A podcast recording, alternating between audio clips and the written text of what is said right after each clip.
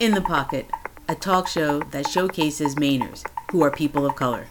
Each episode represents a member of the Maine community from art, culture, and business, the earth, wind, and fire of life.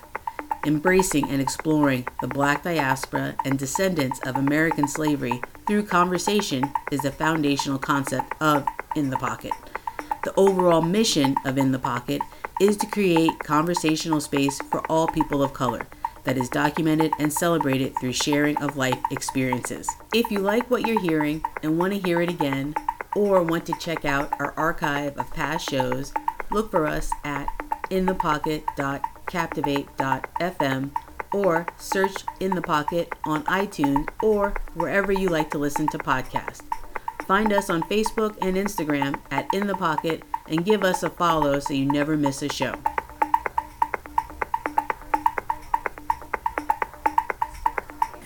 You've tuned into a special In the Pocket episode. It is part one of a two part series for Aaron Amedee, who is running for Congress in Maine's District 1. Part one goes over basically his campaign, his issues, his backstory, and part two is going to be where he's a little more personable. Um, not that he's not personable, but we get to see more of the humanity aspect of this candidate.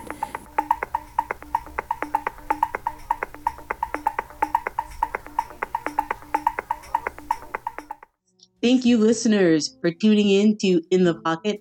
I'm your host, Flo Edwards, and our special guest today is Aaron Amedee.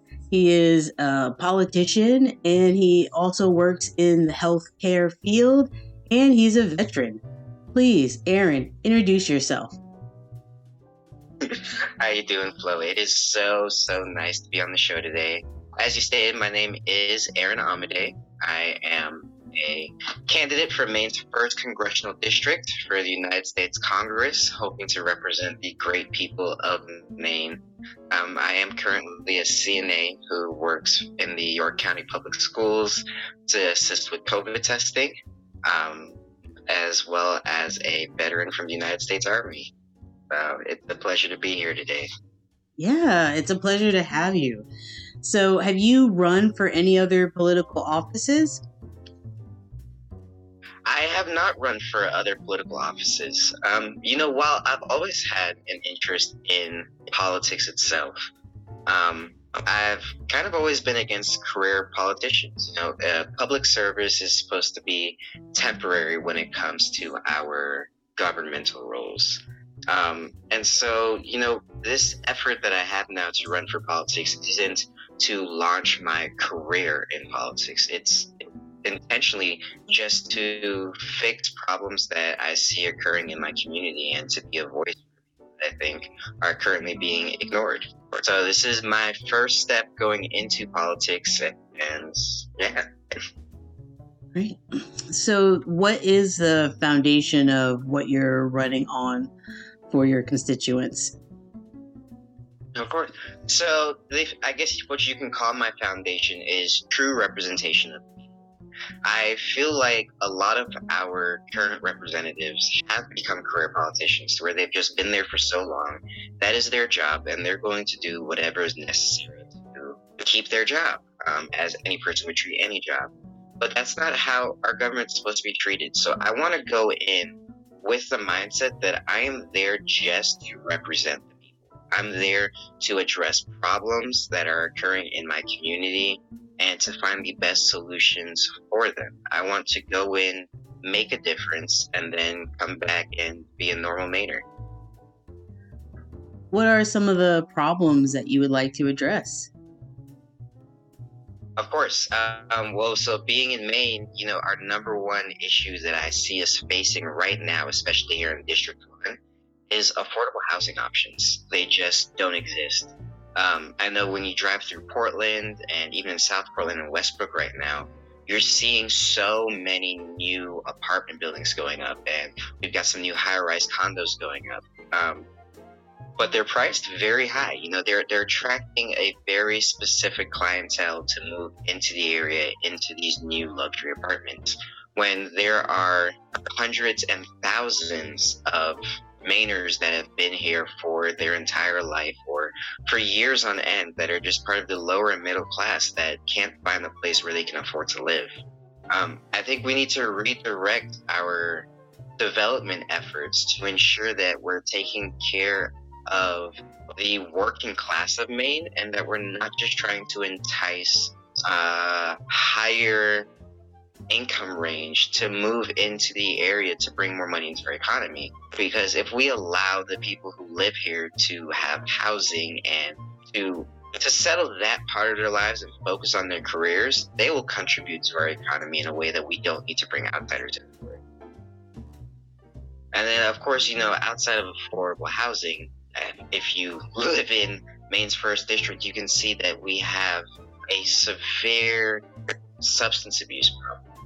And that's something that I really want to address because substance abuse ties into this very strongly. And I've gone out into the community here and actually spoken with some of the the homeless population and understanding like how they ended up in the situation that they're in and what's preventing them from getting out of it. And it always seems to be a tie between substance abuse and mental health. I really want to bring a focus to addressing the mental health issues that we have, not just here in Maine, but in America as a whole. America has a big mental health crisis going on that is being ignored by the federal government. I think as everyday Americans, we're starting to finally acknowledge this as a real problem that we have, but it's not being addressed on a governmental level in an effective manner. And until it is addressed in an effective manner, it's going to lead to so many other issues. If we would put a focus into our mental health, I can see a reduction in our our violent crime rate. You're going to see a reduction in your homelessness rate. You're going to see an increase in the amount of people who are employed because there are so many people who are unemployed simply because their mental health makes it difficult for them to manage holding a job. So we need to make sure that we're normalizing mental health and that we're giving people the tools necessary to be able to maybe coping isn't the right word, but to be able to manage their mental health in a way that allows them to function as everyday Americans, just as people without mental health. So I hear we've got affordable housing, we have mental health. Are those like the two key issues? those are two key issues that I think are affecting us here in Maine the most. Um, my, you know, if you've gone through my website, a lot of things I want to talk about healthcare. Um, I want to make sure that everybody has access to equitable health.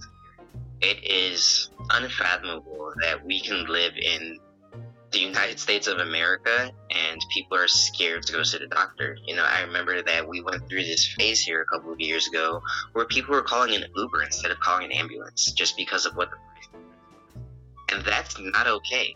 Um, that that thought should never go through our heads as Americans of, oh my God, I'm having a medical emergency. Don't call 911. Let's wait for an Uber that's that should not happen in this country. And i want to do everything in my power to make sure that we're reducing these healthcare costs to a point to where everyday americans are able to go and have their medical needs met while still ensuring that all the medical facilities are able to operate efficiently and pay their staff uh, you know the, the wages that they deserve so healthcare is a big focus for myself. Education is something I'm very passionate about. I come from a family of six siblings, and I am the oldest by 10 years. So I've really got to witness the education system from a, a different perspective because um, obviously I went through it myself. But now being an adult and watching my siblings going through the education system and seeing the education that they're getting compared to the education that I had or the education that I went out and sourced on my own, I'm seeing all the places where our education system is lacking and it can be improved. And it's not on the teachers for the most part whatsoever. Teachers are doing the best that they can. It comes down to the administration and the we need to ensure that we're allowing teachers to teach and that we're not micromanaging them too much.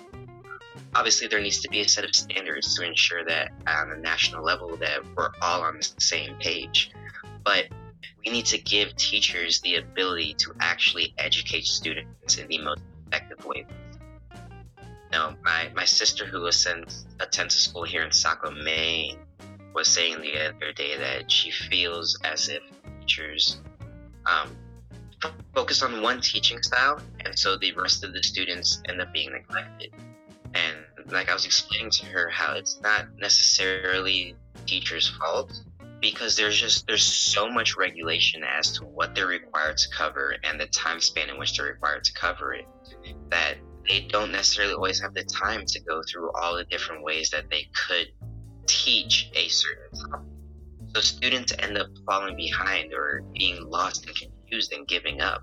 And that's something that we need to address is making sure that we're allowing our teachers to customize their lesson plans in a way that allows the students that they have to learn. These teachers are the ones who are spending every day with their students. They know how their students learn. They know how to help their students succeed and to become productive members in the American society. But I feel as if sometimes lawmakers and administrators who are a little outside of the classroom or a lot outside of the mm-hmm. classroom, we put rules into effect that are great in theory, but in practice just inhibit the teachers from actually doing their job. So I would love to sit down with educators who are actually in the classroom and find ways to revamp our education department to allow them to do their job in a more effective way which would then allow students of all different backgrounds to be able to absorb information in a much more effective way. And that would improve so many different things over time. What we see a lot like in the in the black community is, you know, when you have these teachers that aren't able to explain something in a way that these students can understand, um, what you start to see is these students giving up it's like you know like i'm just not gonna get this like i give up. And usually you know these are in low income areas that aren't getting the best funding so the teachers aren't going out of their way because they don't have the time or funding to do it. They need to stop allowing students to get to a point where they feel the need to give up because that is what leads to poverty is when they give up and you know they, they drop out of high school they they go straight into the workforce and give up on furthering their education and then they end up at a, at, at a wall block. Because without that education you know you can only make so much money. And i'm not saying that you need to go to college in order to be able to provide um, you know trades are we have seen through the covid-19 pandemic that these trade skills are the essential jobs in america.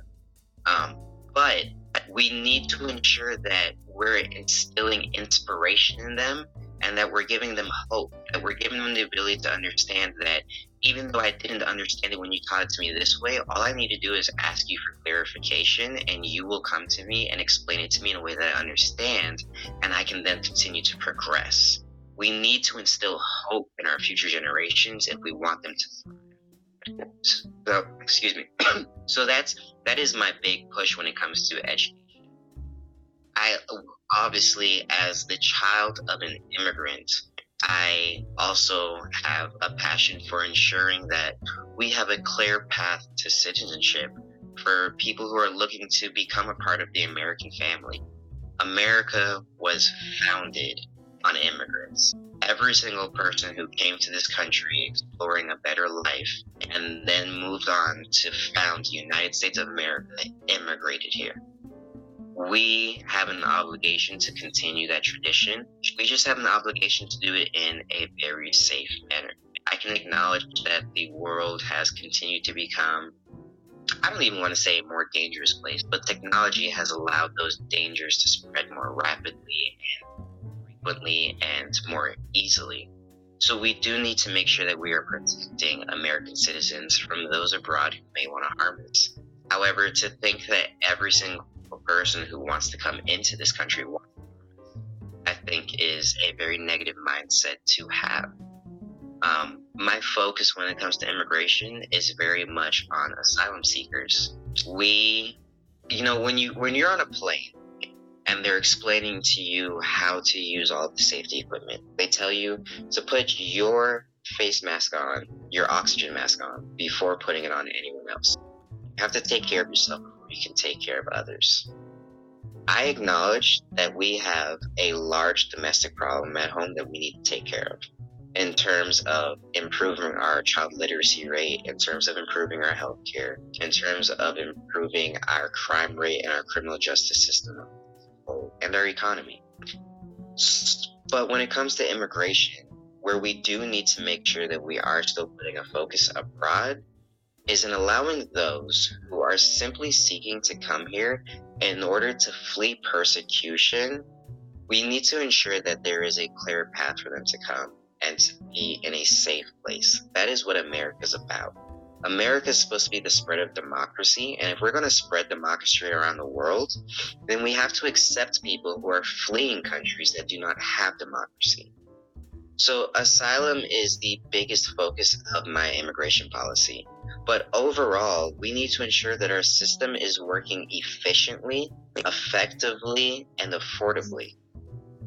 I know from personal experience, I watched my mother, who, when she was applying for her citizenship here, she sent her paperwork in, she paid all of the fees that were required of her, and they lost her paperwork which you would think isn't that big of a deal. You refile it, except when you refile it, they required her to repay for it, and we're talking about a thousand dollars has to be repaid because they lost paperwork. And for a lot of people who are coming to this country, a thousand dollars could make or break them for months. And we need to ensure that we're taking things like that into consideration we need to make sure that the process is in a manner of which paperwork doesn't get lost. Where if someone has paid a fee for something and something was misplaced, that fee doesn't have to get paid again. We need to make sure that everything is fair and accessible in order for people to do things properly. We hear our, our, conservative counterparts complain all the time about people who immigrate to this country illegally. But we have to ask ourselves why are people coming illegally? What is it about the process that is so difficult that people find the need to skip the process and just come here and risk being arrested, risk being banned from ever applying for citizenship here? That is a major risk that they're taking. So, why are people willing to take that risk? And what can we do to inhibit people from wanting to take that um, so that that's a big focus that I have when it comes to immigration. I'm sure I'll continue to talk about other ideas I have as we get through the, this conversation. So, the immigration uh, policy that you're interested in definitely comes from a passionate standpoint um, and a lived experience um, vicariously in ways through your mother. Um, that isn't necessarily uh, a topic that you will be addressing in for our district, for District One, I should say? Uh, so for District One, something that we see here a lot is, um, you know, I am a, I would still be considered a new Mainer. I've been here since 2019 when I um, was medically retired out of the U.S. Army. So since I, when I first moved to Maine, the first question that everybody asks me is, "It's like, do they have black Maine? I was like, I don't know, but I'll find out when I get there. Um, and then when I came here, what I found was, as I'm sure that you're aware, we have a large refugee population. So my immigration policy is going to be very, very focused on District 1 because of the amount of refugees that we do take in from Africa and the different countries in Africa. And make sure specify that so that is that is something that will be a priority in District One is immigration. Because of that, we have so many asylum seekers here, so many refugees here that are coming here wanting a better life for their children, for themselves, and for their future generations. So they are the ones that I have in mind as I work on my immigration policy. Do you think with your, I think you only have one possible opponent? Is it Chellie Pingree? So Chellie Pingree is the current incumbent. Um, we are still trying to figure out if, in fact, she is running for re-election because currently it seems like a lot of places are reporting that I am the only Democrat running in District 1. So I'm not sure if maybe she is still questioning whether or not she's running for re-election. Um, but yeah, Chellie Pingree is the current incumbent Democrat that I will be running against in the primaries, and then for the general, we do have a Republican as well as an independent that have stated that they're running. And so, what are the differences from the your opponents so far that you think that you would do better or you're more suited for? All right. Um. So I I am not running against Chellie because I think that she is a bad congresswoman. I am running against Chellie simply because I believe that there are experiences that I have had that relate to those of many Mainers that she may not have had. And if she has had them, that she is at least not putting a primary focus on. Chellie grew up a farmer, um, and she does amazing things for our agricultural community. And that is something that I will not take away from her whatsoever. And if elected, it's something that I will make sure to continue because agriculture is huge here in Maine. But that seems to be the end of where her initiative ends. Um, she focuses so hard on agriculture and farming.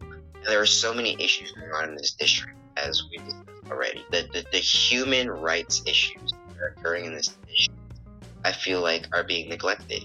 And I think part of that just comes necessarily from her personal experience. You know, myself, I come from a single family background. I grew up with a single mother. My grandmother helped her raise me. And, and when I was 16, my father came into my life. And now I have a great relationship with my dad, so thankful for. Um, but I grew up without that. So I, I understand what it's like growing up in a single parent household.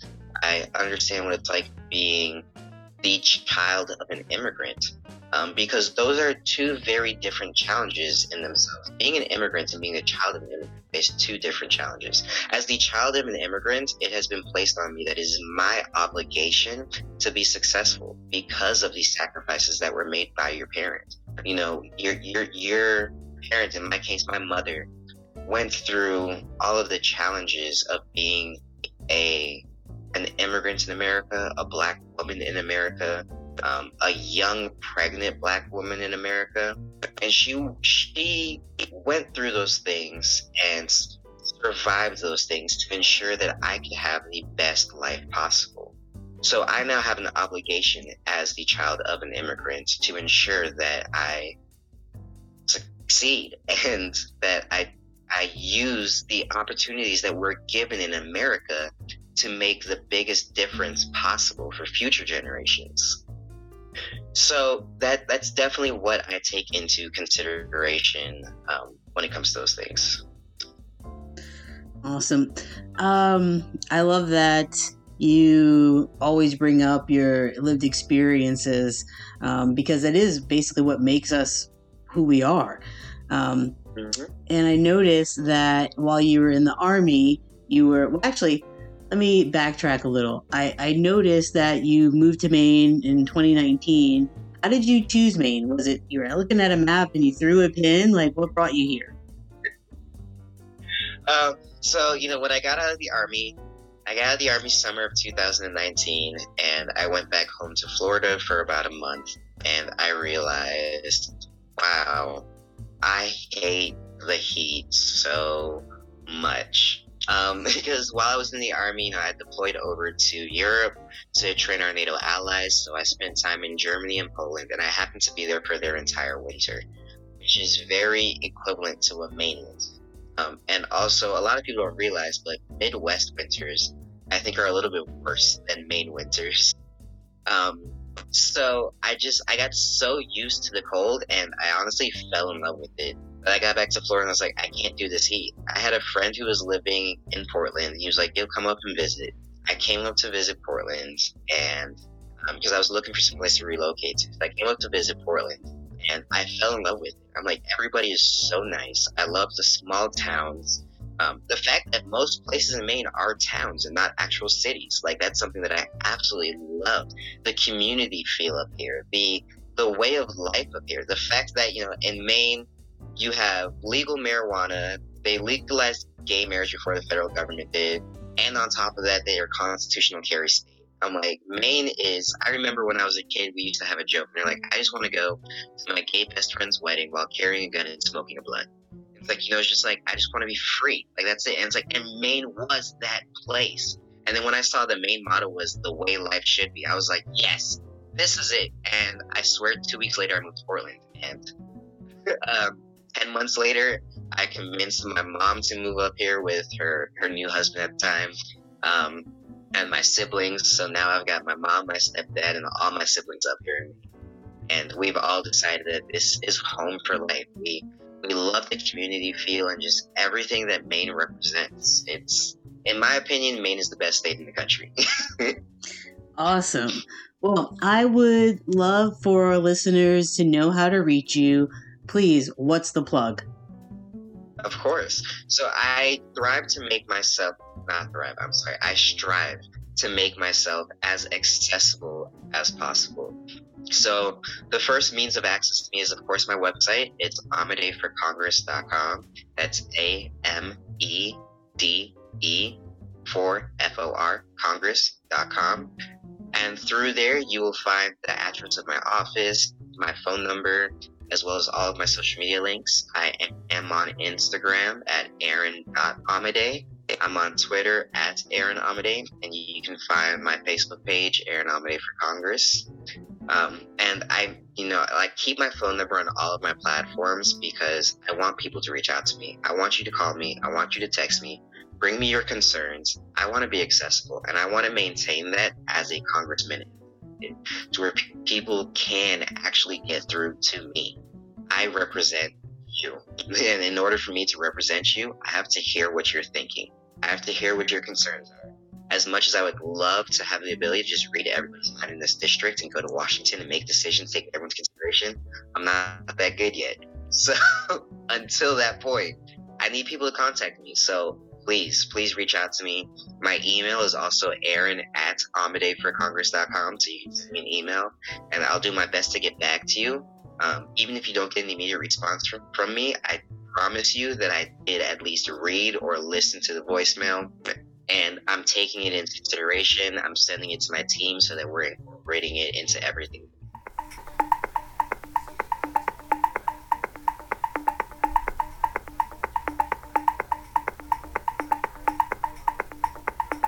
If you like what you've heard and want to hear it again, or want to check out our archive of past shows, Look for us at inthepocket.captivate.fm or search In the Pocket on iTunes or wherever you like to listen to podcasts. Find us on Facebook and Instagram at In the Pocket and give us a follow so you never miss a show.